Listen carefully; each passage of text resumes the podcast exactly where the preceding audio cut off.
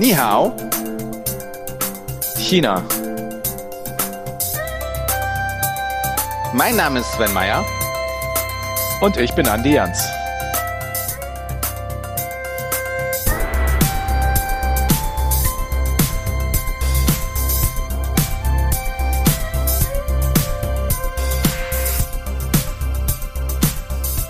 Liebe Hörerinnen und Hörer, lieber Sven. Ni hao. Äh, Niemann Hao. Ich freue mich, dich zu sehen, Sven, und ich freue mich, über China zu reden. Eins davon ist gelogen. Welches? Ich, ich weiß, wie sehr du China magst und liebst. Und ich glaube, du hast auch mal zehn Jahre in China gelebt. Ich, ich, das ist, glaube ich, mehr als nur ein Gerücht, Mhm. was, was hier rumwabert. Und ich, ja, kann mir vorstellen, ne, in letzter Zeit bin ich dir ein bisschen auf die Nerven gegangen. Du Nein. möchtest lieber über China reden. Nein, Das- nein, das ich freue mich ich. tatsächlich, ich, ich wollte dich nur ein bisschen foppen. Ich freue mich natürlich, dich zu sehen und ich freue mich natürlich auch, dass die lieben Hörerinnen und Hörer auch wieder dabei sind. Bei diesem schönen Podcast Nihao China, der China-Podcast mit Sven Meyer. Und Andi Jans. jawohl, Genau. so sieht's aus. Sehr jawohl. schön. So Sven, worüber reden wir heute? Wir reden, weißt du, worüber wir noch nicht geredet haben in dieser Staffel? Puh, ganz über, viel. Über China ist groß und man kann wirklich über vieles reden. Aber tatsächlich, dein Lieblingsort in China, du hast da mal zehn Jahre gelebt. Das hast du noch das gar nicht war- erwähnt. Das habe ich noch nicht erwähnt und du auch noch nie. Du hast, glaube ich, viel in Peking und in Shanghai gelebt und ein bisschen in Xi'an. Was ist denn so dein Lieblingsort in China? Also erstmal gibt's hier Abzüge in der B-Note für deine Recherche. Ich habe nie in Shanghai gelebt. Ich habe äh, dort viel Zeit verbracht, bin dort viel hingereist, ähm, Geschäftsreisen, privat dort auch nicht selten gewesen. Aber da habe ich nie gelebt. Ich habe gelebt in Xi'an, sechs Jahre lang, und dann vier Jahre in Peking. Summa summarum, Sven, wie viele Jahre? Sechs plus vier? Ich glaube, du hast mal zwölf Jahre in China gelebt. geht doch, geht doch. Nein, aber, aber sag mal, das würde, ich glaube, da haben wir nie drüber, drüber gesprochen. Also welche, ich, ich weiß, ich war mal einmal in Xi'an, da hast du mir 10.000 Tipps gegeben, was man Mhm. in Xi'an alles machen kann. Und da merkte man schon, ne, die, die Stadt ist dir wichtig und du kennst dich da. Schon sehr gut aus. Stimmt, also habe ich dich sogar rumkutschiert. Da sind wir Auto Stimmt, gefahren. ja, ne? genau, genau, Und genau. Du liebst ja. es ja, mich als, als Fahrer zu haben. Da, da habe ich, liebe Hörerinnen und Hörer, habe ich Sven einmal quer durch die Stadt gefahren mit dem Auto und sind zu meinem Nachhause gefahren. Ne? Aber zu, nach Hause bin ich mit dem Taxi gefahren. Also zum Hotel zurück dann mit dem Taxi. Ja, Wir haben genau, genau, Ich genau. weiß gar nicht, komischerweise im Fußball zusammengeguckt. Das ist eine Sache, die, Stimmt, ich da eigentlich, war irgendwas. die ich eigentlich nie mache. Ne? Also Fußball ist überhaupt nicht mein Ding, aber in China ist man, Verzeihung, Fußball verrückt und irgendwie habe ich mich davon auch mitreißen lassen. Aber Rede von Xi'an, tatsächlich ist das äh, mein Lieblingsort in China. Xi'an, die alte Kaiserstadt, mittendrin in Zentralchina. Über viele hunderte, ich glaube über tausend Jahre auch Hauptstadt von China. Vor allem während der Blütezeit der Tang-Dynastie vom 5. bis zum 9. Jahrhundert. Ähm, also wirklich eine ganz, ganz spannende Stadt mit viel Geschichte. Heute aber auch eine moderne Metropole mittendrin in China. Und ähm, ja, sehr spannend, eine sehr spannende Stadt. Kann man eigentlich so ein bisschen vergleichen mit Kyoto in Japan, die ja auch die alte Kaiserstadt war. Das war ja nicht immer Tokio. Tokio eigentlich erst, erst in der neueren Zeit. da. Und ähm, Peking war nicht immer die Hauptstadt Chinas. Es gab viele andere Hauptstädte und davon war Xi'an tatsächlich die mit der längsten Hauptstadtgeschichte. Viel Geschichte. Ich mag ja Geschichte. Ich mag chinesische Geschichte. Das Essen dort ist fantastisch, Sven. Du warst ja selbst dort. äh, Wir haben sehr scharf gegessen, das erinnert Es- aber es war sehr, sehr lecker. Naja, das Schöne an, an Xi'an ist halt, es liegt mitten in China und ähm, du hast dort eigentlich Einflüsse aus dem ganzen Land. Also dort gibt es eine relativ große muslimische Minderheit, die mit ihren kulinarischen Besonderheiten aufwartet und ähm, hat aber auch eine sehr eigene lokale Küche, ist ganz besonders für die Nudeln bekannt, die Lamien, die dann während der Tang-Dynastie vor tausend noch was Jahren dann äh, nach Japan gewandert sind äh, und dort Ramen geworden sind. Lamien, Ramen, ne? also Mhm. kann man, kann man gut ableiten. Aber nicht nur die Nudeln sind von dort nach Japan gewandert, sondern ganz viele andere Dinge auch äh, weiter nach Ostasien, ins heutige Korea, ins heutige Japan. denn dort ähm, war die Geburtsstätte des äh, ostasiatischen Buddhismus. Es gab einen Mönch, der hieß Xuanzang, der ist äh, während der Tang-Dynastie nach Indien gepilgert und ist wiedergekommen und hat ganz viele Sutren und Schriften mitgebracht. Und Sven möchte ja gleich ausmachen. Das ist ihm schon viel zu viel Detail. Aber tatsächlich in Xi'an kann man irgendwie Zeuge all dieser historischen Kulturstätten und dieses ganzen, dieses ganzen äh, kulturhistorischen Schmelztiegels werden. Und ja, das, was man noch dazu sagen muss, ist, dass diese Stadt Heimatstadt der Terrakotta-Armee ist. Wie oft warst du da schon?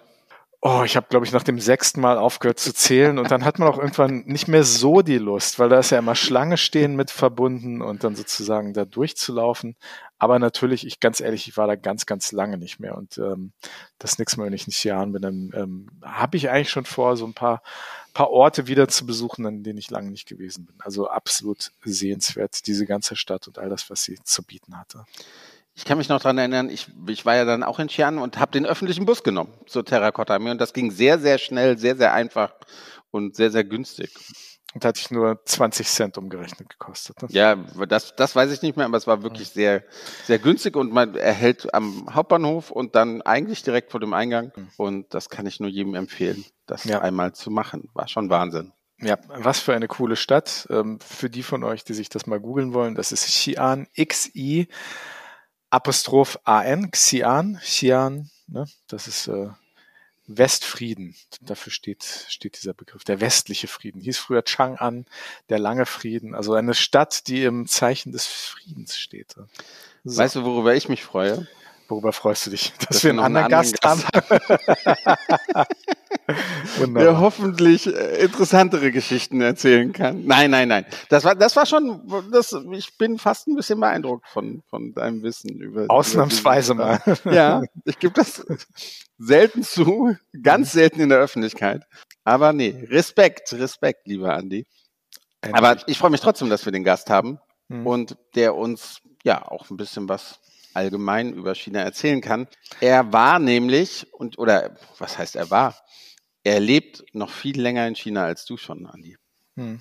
Habe mhm. ich auch gehört. Und er ist nicht irgendein Mensch, der in China lebt, sondern er ist ein ganz instrumentaler Touristiker. Also jemand aus der Reisebranche, der nicht irgendein Mensch ist, der äh, Menschen das Reisen nach und von China nach Deutschland möglich macht, sondern er ist äh, ein ganz besonderer Mensch. Er ist der CEO von TUI in China und wir begrüßen recht herzlich Guido Brettschneider.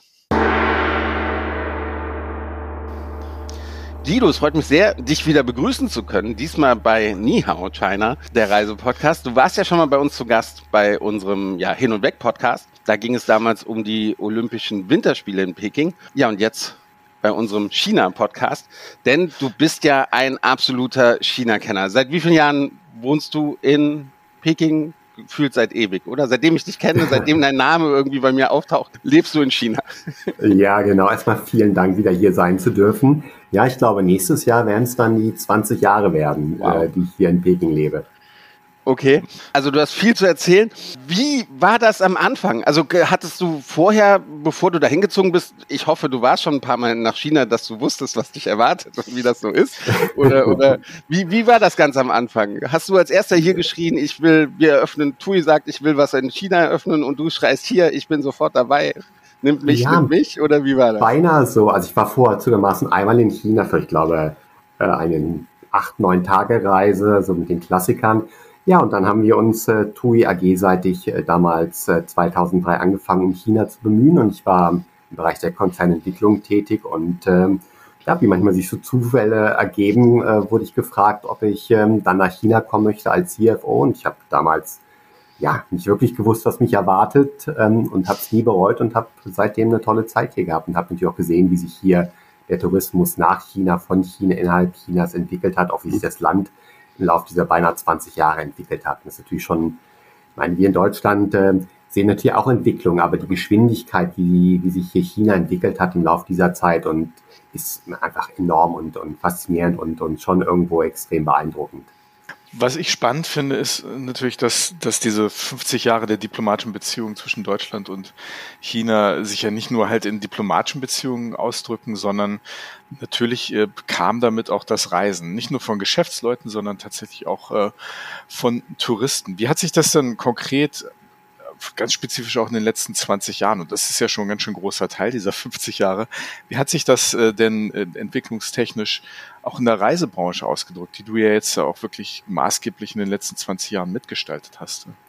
Ja, ich meine, da musst du dich beide Seiten sehen. Zum einen die Seite rein nach China, die gibt's ja schon ein bisschen länger und äh, da haben wir im Laufe der letzten 20 Jahre sicherlich auch Wachstum gesehen, mehr und mehr Gegenden in China haben sich entwickelt für das Geschäft rein, also für Inbound-Tourismus.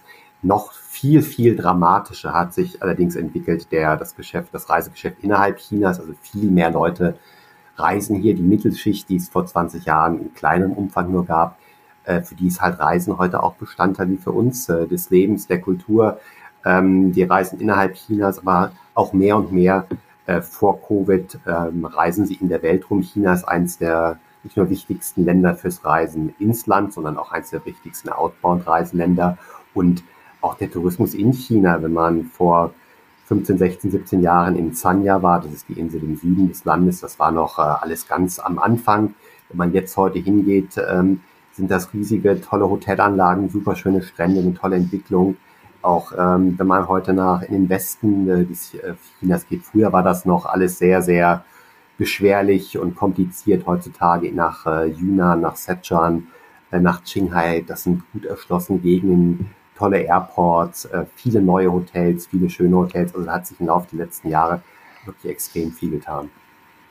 Hm. Ich habe mal für eine Hotelkette gearbeitet, eine chinesische, über viele Jahre auch in, in Peking, direkt gegenüber ähm, von dem Büro, in dem du jetzt sitzt, ah, okay. auf der anderen Straßenseite. Ja, ja. Und ähm, äh, also in den 90ern hat, hat unsere Hotelkette, die Gloria ähm, Hotelkette, die hat auf, auf Hainan Sanya, hast du eben erwähnt, mhm. ähm, das erste Ferienresort eröffnet. Das war Mitte, Ende der 90er. Aber ich, ich war vor drei Jahren das letzte Mal auf der Insel Hainan in Sanya und, und wo halt in den 90ern wirklich es nur ein, zwei, drei und dann ein paar mehr Hotels, irgendwie Strandresorts gab. Das ist ja mittlerweile wie so ein äh, Hotelmuseum sozusagen. Also da, da, da sind die auf, auf, aufgestellt, die Hotels, also wirklich nicht nur Dutzende, sondern also es geht ja wirklich so in den mittleren zweistelligen Bereich an bestimmten Strandbuchten. Und das sind äh, irre Hotels, also was sich da an, an Infrastruktur getan hat. Wie ist denn das für dich als Touristiker, der, der sozusagen ähm, natürlich auch mitgestaltet und, und sich aus diesem riesigen Angebot, und Sanya ist da ja wirklich nur ein Beispiel für, für dieses riesige Angebot an Hotels, an touristischen Dienstleistungen, Sehenswürdigkeiten, Landschaften, Dingen, die man sehen kann, sozusagen immer wieder filtern muss und gucken muss, weil das ist ja ein Reichtum dort an, an, an touristischer Infrastruktur. Das ist ja auch manchmal ganz schön überwältigend, oder? Auf jeden Fall. Und natürlich auch beeindruckend. Ich meine, wir hoffen immer, dass wir gerade auch deutschen und europäischen Gästen noch viel mehr Teile Chinas äh, näher bringen können. Nicht nur Peking, Xi'an, Shanghai, ähm, Sichuan ist eine wunderschöne, tolle Provinz. Der ganze Süden, Yunnan, Guizhou, äh, hat so viele ähm, schöne Gegenden zu bieten, landschaftlich, kulturell, kleine Dörfer. Also unser Anliegen war es eigentlich immer, seitdem wir hier sind, nicht nur die Klassiker zu zeigen, sondern auch neue Gegenden zu entwickeln, weil ähm, wenn man im Prinzip gerade ins Land reingeht und äh, die etwas abgelegenen Gegend sieht, hat man einfach noch das richtige China, so wie es vielleicht auch noch vor, vor Jahren war. Das macht Spaß, äh, diese neuen Produkte zu entwickeln, auch den Kunden äh, näher zu bringen. Und es zeigt halt auch, ähm, hast jetzt Sanja gesagt gehabt, wie sehr sich die, ähm, die Reisebedürfnisse in China verändert haben. Früher war es halt wirklich nur äh, Sightseeing. Heute sieht man auch, wie Chinesen äh, sich erholen, am Strand liegen, Hiking-Touren machen, äh, wie sie versuchen, neuen Gegenden zu entwickeln. Und man sieht es ja auch, wenn äh, man nach Südostasien geht, äh, ähm, in Thailand vor der Covid-Situation, wie sehr Chinesen dort äh, nicht nur in großen Gruppen unterwegs waren mit Tourguides, sondern dann wirklich eigenständig als, als kleine Gruppe, als Familie, als Freunde im Prinzip äh, durch Asien gereist und natürlich auch durch Europa gereist sind. Also ich denke, Tourismus hat in beiden Richtungen viel entwickelt, viel zum, zur Entwicklung äh, Chinas beigetragen. Ich denke, es hat auch viel zur kulturellen ähm, Verständnis in China bei, beigetragen, äh, um Europäer besser zu verstehen. Aber ich denke auch Europäer, die nach China kommen, haben ein anderes Blick aufs Land bekommen, haben die Leute kennengelernt, haben gesehen, äh, was gut, was vielleicht auch schlecht läuft, aber haben einfach ein besseres Verständnis für gewonnen. Ich glaube immer, wir haben ja auch über diplomatische Beziehungen geredet, dass im Grunde genommen Tourismus immer eine der besten Möglichkeiten ist, Diplomatie letztlich vor Ort zu sehen oder vor Ort zu erleben, anderes Land, andere Kultur kennenzulernen. Und natürlich auch, wenn man irgendwo hingeht, ein anderes Land, ist man letztlich ja ein Stück weit auch Botschafter äh, seines Landes, seiner Kultur. Ich denke, das ist einfach ein Geben und Nehmen, eine, eine Beziehung, die in beiden Richtungen geht. Und ja, dieses hat mir hier in China mal großen Spaß gemacht und es macht mir auch Spaß zu sehen, äh, wenn Europäer das erste Mal in China sind und beeindruckend sind von der Kultur, vom Essen, von der Landschaft, von den Leuten, von der Freundlichkeit hier. Natürlich auch genauso, wenn wir Chinesen nach Europa oder nach Asien bringen und dort auch sehen, dass, dass äh, sie ähm, in Verbindung kommen mit äh, unserer Zivilisation, mit unserer Kultur, mit unseren geschichtlichen äh, äh, Dingen. Also ich denke, das ist einfach eine tolle, tolle Situation, dass wir im Tourismus arbeiten können und da unseren Beitrag leisten dürfen.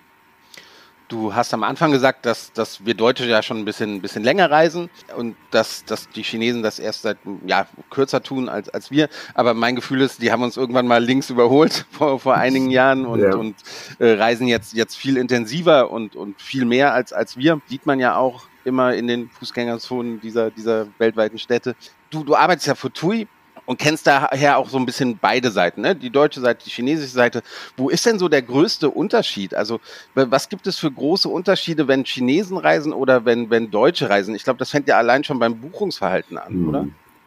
Ja, ich meine, die, natürlich immer für Chinesen sind äh, beinahe 1,4 Milliarden Menschen ähm, es gibt natürlich selten nur äh, generell den Chinesen. Erstmal muss man generell sagen, dass ähm, es gibt immer so Zahlen, die sagen, dass in China nur fünf oder zehn Prozent aller Chinesen überhaupt noch einen Pass haben. Das heißt, die Chinesen, die du jetzt in Deutschland in der Fußgängerzone gesehen hast, sind nicht zwingend der Durchschnittschinese, der, der, der, den es hier in China gibt. Also das Land ist immer noch ein sich entwickelndes Land. Hier in den großen Städten Peking, Shanghai äh, ist sicherlich der Wohlstand mit Europa, Deutschland vergleichbar.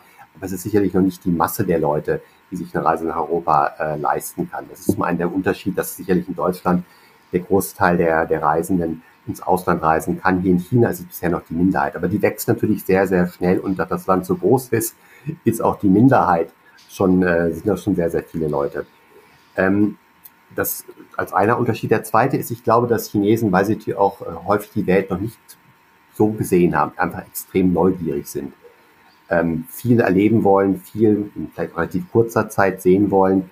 In China sind die Urlaubstage äh, deutlich weniger als in Deutschland. Das heißt, die Leute haben nicht so viel Zeit. Das versucht man schon mehr in relativ kurzer Zeit reinzubringen. Ich habe Chinesen immer als Reisen als sehr, ja, zum einen neugierig, wissbegierig, aber auch sehr abenteuerlustig erlebt. Äh, soll jetzt nicht heißen, dass wir Deutsche nicht abenteuerlustig sind, aber ich glaube schon, dass, ähm, dass Chinesen Reisenden einfach viel erleben wollen, auch vielleicht ein Stück weit was nachholen wollen und einfach ähm, ja in kurzer Zeit Europa, Deutschland, da wo sie hinreisen, das Land kennenlernen möchten. Was sind denn von den tollen Sehenswürdigkeiten der Kultur, den Landschaften, also die Stärken von China als touristischer Destination in Sachen Infrastruktur und auch, auch der menschlichen mhm. Faktoren. Also das sind, also neben all den Dingen, die wir kennen, über die wir auch äh, hier schon sehr viel geredet haben, die Dinge, die man wirklich sehen kann, was macht denn die Stärke von, von China als touristischer Infrastruktur aus? Viele Themen, die man jetzt ansprechen könnte, für mich ein Thema ist, ich meine, es ist einfach eine, die chinesische Kultur ist einfach eigenständig. Ich meine, die kann man sich nicht im Buch erschließen, äh, angefangen vom Essen über den Konfuzianismus, über das Leben hier. Ich denke, ähm, wenn man China als Kultur kennenlernen will, muss man nach China kommen. Man muss es halt erleben und gesehen haben. Ähm, zum Zweiten die, ähm, die Weite, die Größe des Landes. Ich meine, letztlich China ist ein Kontinent. Eines, als einer der wenigsten Länder hat es äh, Wüsten, Berge, subtropische Gegenden, Strände zu bieten. Ich denke, das kann in der Welt im Prinzip wahrscheinlich kein anderes Land mit, mit China gleich tun. Ähm, die eigenständige Kultur, die das Essen ist, wenn man hier in China essen geht, und es ist ja, China hat nicht nur eine Küche, das sind verschiedene regionale Küchen, die so verschieden sind wie in Europa, deutsche und naja, wahrscheinlich äh, spanische, wahrscheinlich noch verschiedener als deutsche und spanische Küche. Das heißt, es gibt letztlich nicht nur in China eine Kultur, eine Gegend zu ergründen. Es ist im Prinzip eine ganzes, ganze, ganze Reihe von verschiedenen Kulturen. Wenn man hier im Norden ist, in Peking, es ist eine völlig andere Atmosphäre, völlig anderes Essen, völlig andere ähm, ähm, Atmosphäre, als wenn man nach Südwesten, in, nach Sichuan, nach Guizhou geht und dann nochmal wieder ganz anderes, die Minoritätengegenden in Tibet, in, in Qinghai, in Xinjiang, wo man doch eine ganz andere Welt erschließen kann. Also ich denke, die ähm, so abwechslungsreich wie China ist, ist kulturell, ist touristisch gesehen schon sehr einmalig. Und dann von der Infrastruktur her, seitdem wir hier sind, hat sich extrem viel getan, wenn es äh, was Flughäfen angeht, was äh, die Hochgeschwindigkeitszüge angeht, was natürlich auch Hotelinfrastruktur angeht. Ich meine, ähm, vor 20 Jahren war das alles noch relativ einfach und es gab ein paar Luxushotels. Heute gibt es eine große Auswahl an Boutique-Hotels. Es gibt äh, ähm, äh, Resort-Hotels, es gibt ähm, alte Hutong-Hotels hier in Peking, die, die neu renoviert wurden. Also einfach eine extreme Breite an, an Hotels, die es vor 10, 15 Jahren davon noch nicht gab. China ist ja wirklich groß. Äh, du sitzt jetzt in Peking. Wie, wie hältst du dich up to date? Also du reist einfach durch China, ne? Und deswegen hast du einen sehr beneidenswerten Job, wie ich finde. Genau, ja, also ich meine, ich würde natürlich noch viel mehr gerne rein. Ja, ich habe, glaube ich, alle Provinzen in China kennengelernt. Ähm, aber auch dort, ich meine, es entwickelt sich äh, wahnsinnig schnell. Von daher kann, glaube ich, keiner von sich behaupten, er kann wirklich mit allen Entwicklungen immer Schritt halten. Wir versuchen natürlich schon äh, mit unseren äh, lokalen Partnern, auch mit den verschiedenen Tourismusbehörden in China Kontakt zu halten und zu schauen, was passiert. Ja, und wenn sich dann was Neues ergibt, äh, als Beispiel ähm, in, ähm, in, ähm, im Südwesten sind, also in Szechuan sind wir oft, äh, versuchen dort zu sehen, was sich dort an neuen Regionen, an neuen Themen ergibt, an neuen äh, touristischen Plätzen. Und ja, und wenn es dann für uns interessant ist, gehen wir hin, schauen uns es an und äh, wenn wir meinen, es macht Sinn, dann versuchen es in unsere Programme zu integrieren, unseren Kunden in Europa nahe zu bringen, zu sagen, hier, schaut mal, es ist halt äh, neben Xi'an, Peking, Shanghai gibt es noch andere tolle Gegenden und äh, wir hoffen dann letztlich, dass, äh, dass diese Gegenden auch in die Produkte integriert werden und dass wir sie dann auch verkaufen können. Du hast gerade China als, als Kontinent bezeichnet, sehe ich genauso. Was, was rätst du dann Deutschen, die zum ersten Mal nach China fahren wollen? Weil es ist ja wirklich, das Angebot ist riesig. Hm. Was, was sind so deine, deine Tipps für einen, für einen Erstreisenden nach, nach China?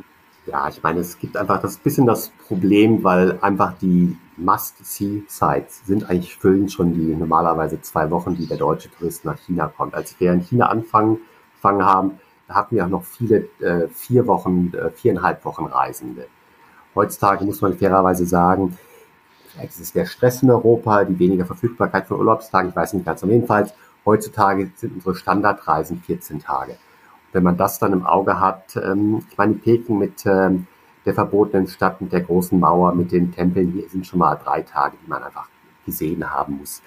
Das zweite ist, äh, die Terrakotta-Armee in Xi'an ist einfach äh, eine einmaliger Site, den, den es nur in, in Xi'an gibt. Ähm, dann finde ich für Kunden immer als Abwechslung auf dem Yangtze ist einfach eine andere Atmosphäre. Man sieht den Fluss, man muss auch nicht jeden Tag dann packen. Äh, man hat den, den Drei-Schluchtendamm als ja, einfach von der industriellen Infrastruktur unglaublich beeindruckende Site. Und dann zum Abschluss Shanghai als Weltstadt, äh, das Moderne, das Weltoffene, das sich stark entwickelnde China. Das sind schon mal im Prinzip äh, vier Städte, die man aus meiner Sicht gesehen haben muss. Und wenn dann mehr Zeit ist, ähm, der Süden Chinas, also Sichuan, äh, Hualien, Yangzhou, sind einfach tolle Gegenden, die man einfach dann auch gesehen haben muss. Aber dann ist man natürlich schon beinahe bei zweieinhalb Wochen. Deshalb hoffe ich, dass einfach mehr und mehr deutsche Kunden auch nach China zurückkommen, sich Tibet ansehen können, sich den Westen ansehen können, sich die Mitte noch mehr ansehen können. Also im Grunde genommen, nach Europa reist man halt auch nicht nur einmal. Äh, meine, selbst Spanien, selbst Frankreich sind Destinationen, die man gut drei, vier Mal bereisen können. Wir versuchen unseren Kunden letztlich auch zu zeigen, dass äh, China nicht nur einmal im Leben eine Destination ist, sondern dass China so viele Optionen bietet, um drei, vier, fünf, sechs Mal zurückzukommen.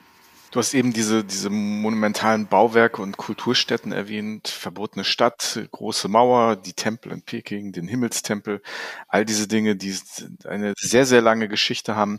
Die Folge heute steht ja so ein bisschen unter dem, unter dem Stern dieser 50-jährigen diplomatischen Beziehung. Ähm, wo in China können denn Reisende so ein bisschen so einen Abriss bekommen, wo, wo man wirklich so, so die letzten 50 Jahre auch ähm, bisschen Revue passieren lassen kann. Also Peking ist unglaublich alt, aber die jüngere Geschichte ist ja auch nicht ganz uninteressant. Mhm. Auch, auch in Shanghai nicht. Es gibt auch sicher andere Orte. Kannst du, kannst du da vielleicht ein, zwei Tipps geben, wo man, wo man so ein bisschen auch in die jüngere Geschichte eintauchen kann? Mhm. Ja, ich meine, Shanghai, Peking sind schon gute, gute Punkte, das kennenzulernen. Es gibt ähm, in Shanghai ein ganz beeindruckendes äh, Stadtentwicklungsmuseum, äh, wo man im Prinzip auf einer riesengroßen Landkarte sieht, wie sich Shanghai in den letzten, seit der Öffnung, äh, in den letzten 30, 40 Jahren entwickelt hat. Von einem Pudong, das sind da, wo die ganzen Hochhäuser stehen, was man jetzt auf den Bildern sieht, Das war im Prinzip vor 40 Jahren, ja, im Prinzip eine landwirtschaftliche Gegend, wo nichts stand. Dann einfach zu sehen, wie schnell sich in dieser Zeit, in, äh, in den letzten 30, 40 Jahren Städte entwickelt haben. Ähm, Peking ist, wie du sagst, eine sehr alte Stadt. Ähm, auch dort kann man das, äh, die, den Veränderungsprozess, für mich ist Shanghai, wenn man wirklich sehen will, wie schnell sich China entwickelt hat, ist für mich Shanghai wahrscheinlich der beeindruckendste Platz, weil einfach mal die Geschwindigkeit der Entwicklung sieht. Natürlich auch der Süden, Shenzhen, ähm, das war im Prinzip vor, vor 40 Jahren in Fischerdorf äh, äh, vor der Öffnung von Deng Xiaoping. Ähm, wenn man dort durch die, durch die Straßen fährt, sich die, die Skyscraper, die Skyline ansieht, für jeden Europäer ist man sich extrem beeindruckend zu sehen, wie schnell sich der Süden, also äh, Shenzhen entwickelt hat. Also ich kann nur jedem empfehlen, sich das dort mal äh, anzuschauen und zu, äh, ja, sich selbst zu, ähm, anzusehen, wie, wie schnell die Entwicklung dort war. Hm, wir haben ja hier im Podcast auch mit Frank Sieren geredet, ähm, ähm, China-Korrespondent, mhm. damals für die Zeit, auch die Wirtschaftswoche, Handelsblatt, äh, ähm, hat auch mit Helmut äh, Schmidt ein Buch geschrieben über China. Ähm, der, der redet äh, sehr leidenschaftlich über Shenzhen und was sich da tut. Das ehemalige Fischerdorf, jetzt genau. mit, weiß ich nicht, 18 Millionen Einwohnern oder ich ja, weiß gar nicht wie viel. Also ganz irre. Aber es ist ja tatsächlich so, dass an diesen Orten, äh, die du gerade beschrieben hast, vor allem auch Shanghai, sehr, sehr viele Deutsche leben und die leben da auch und haben auch ähm, mitgestaltet, mit Chinesen zusammengearbeitet. Ich denke da an Architektur, Architekturbüros. Äh. Wie, wie, wie ist das denn, ähm, wenn man als Deutscher in China lebt? Ich bin zehn Jahre raus. Äh, ich habe bis 2014 dort gelebt, zehn Jahre. Ich habe sozusagen nur die Hälfte der Zeit mitgemacht, die du mitgemacht hast. Wie ist das als Deutscher in China zu leben? Wie hat man dort heute Zugang zu, zu, zu, zu deutscher Kultur? Du hast vorhin eine, eine deutsche Kneipe erwähnt im Vorgespräch. Mhm. Wie, ist das so? Ja, und, glaube, und, und sind da auch Chinesen drin in dieser deutschen Community? Wie ist das? Ja, also ich meine, erstmal glaube ich, dass heute das Leben als Expat in China deutlich einfacher ist, als wahrscheinlich es vor 25, 30 Jahren war. Heute hat man im Prinzip alle Möglichkeiten, äh, westliche Restaurants, äh, ähm, Supermärkte, wenn man möchte, westliches Essen, die man wahrscheinlich vor 25, 30 Jahren der Form nicht gehabt hat. Und ich denke, man merkt halt auch bei, ähm, bei Chinesen, es gibt halt auch dort mehr und mehr Chinesen, die in Europa, die, die Deutschland studiert haben, die äh, Spaß an deutscher Kultur haben, die, ja, wie gesagt, auch zum, in, ins deutsche Lokal gehen, dort eine, ein Schnitzel, eine Schweinshaxe essen, die sich äh, die Fußballspiele angeguckt haben.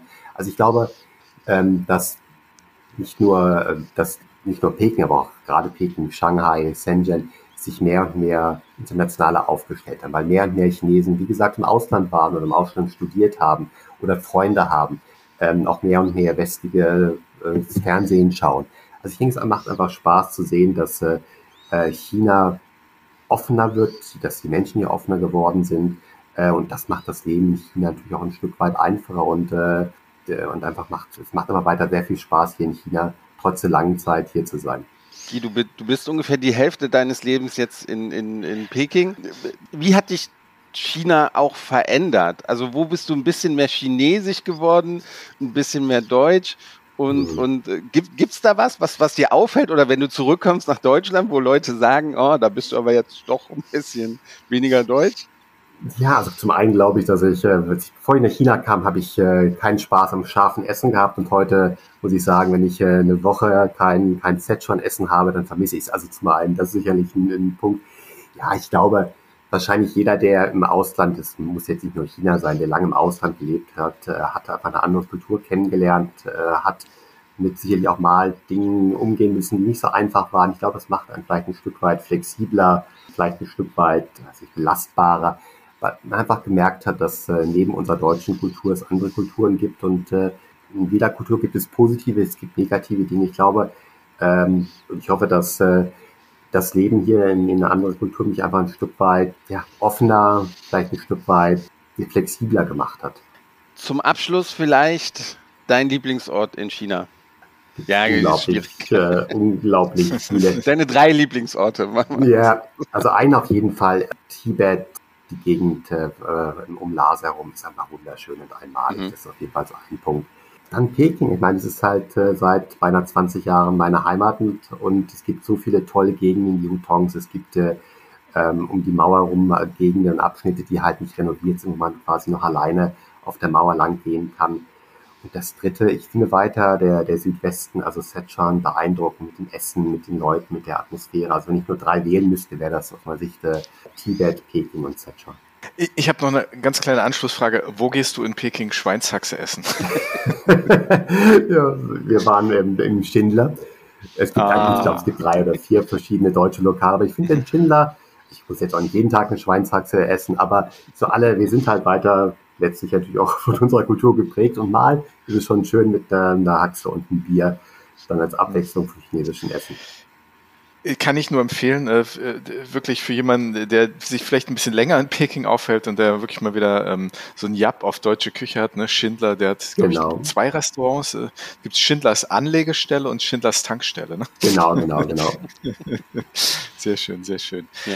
Ja, jetzt wissen wir, wo der CEO von TUI China Schweinshaxe essen ist. Sehr gut. Aber nicht jeden Tag. Nee, auf keinen wir bedanken Fall. uns recht herzlich bei dir, Guido. Ich danke euch. War schön, hier sein zu dürfen. Guido Brettschneider, der CEO von TUI China. Alles Gute nach Peking und wir, ja, wir freuen uns auf zukünftige China-Reisen. Ne? Danke ja. euch. Hoffen, ihr kommt bald wieder vorbei. Tun wir. Jawohl. Ciao. Tschüss. Danke. Tschüss.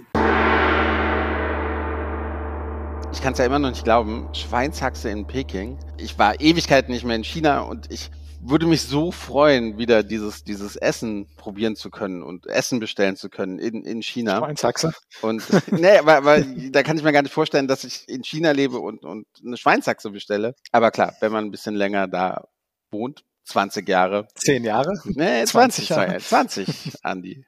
Ja, es geht länger als 10 Jahre.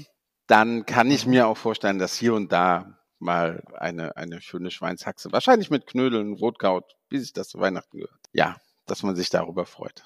Aber in Peking kann man noch ganz viele andere tolle Sachen essen. Ähm, chinesische Küche, da hatten wir schon eine komplette Folge drüber. Wenn euch das interessiert, hört sie euch gerne an. Ich glaube, das war unsere zweite Folge in dieser Podcast-Serie. Ne? Da haben wir über die chinesische Kulinarik geredet. Nicht nur, was es dort zu essen gibt, mit einer ganz interessanten Gastronomin hier aus Hamburg, sondern wir haben auch mit jemandem geredet, der über die medizinischen Benefits der chinesischen Küche gesprochen hat. Also hört da gerne mal rein. Ich kriege jetzt Hunger. Wir reden über Schweinshaxen, über chinesisches Essen. Ich glaube, wir müssen jetzt hier mal aufhören. Ähm, und äh, mal den Herd anwerfen und äh, mal schauen, was dabei rauskommt. Ja, ich bin, ich bin nicht so gut im Chinesisch kochen. Ich glaube, ich bestelle lieber. Sehr gut, sehr gut. Ja. Es war mir eine Freude. Mir auch. Hat Spaß gemacht, wie immer. Und äh, ja, vielleicht bis bald mal wieder auf diesem Kanal. Sehr gerne. Würde mich auf jeden Fall freuen. Und ja, vielen lieben Dank an die Zuhörerinnen und Zuhörer. Bis bald und hört auch mal in die alten Folgen rein. Lohnen sich auch. Wir sagen, seid ihr.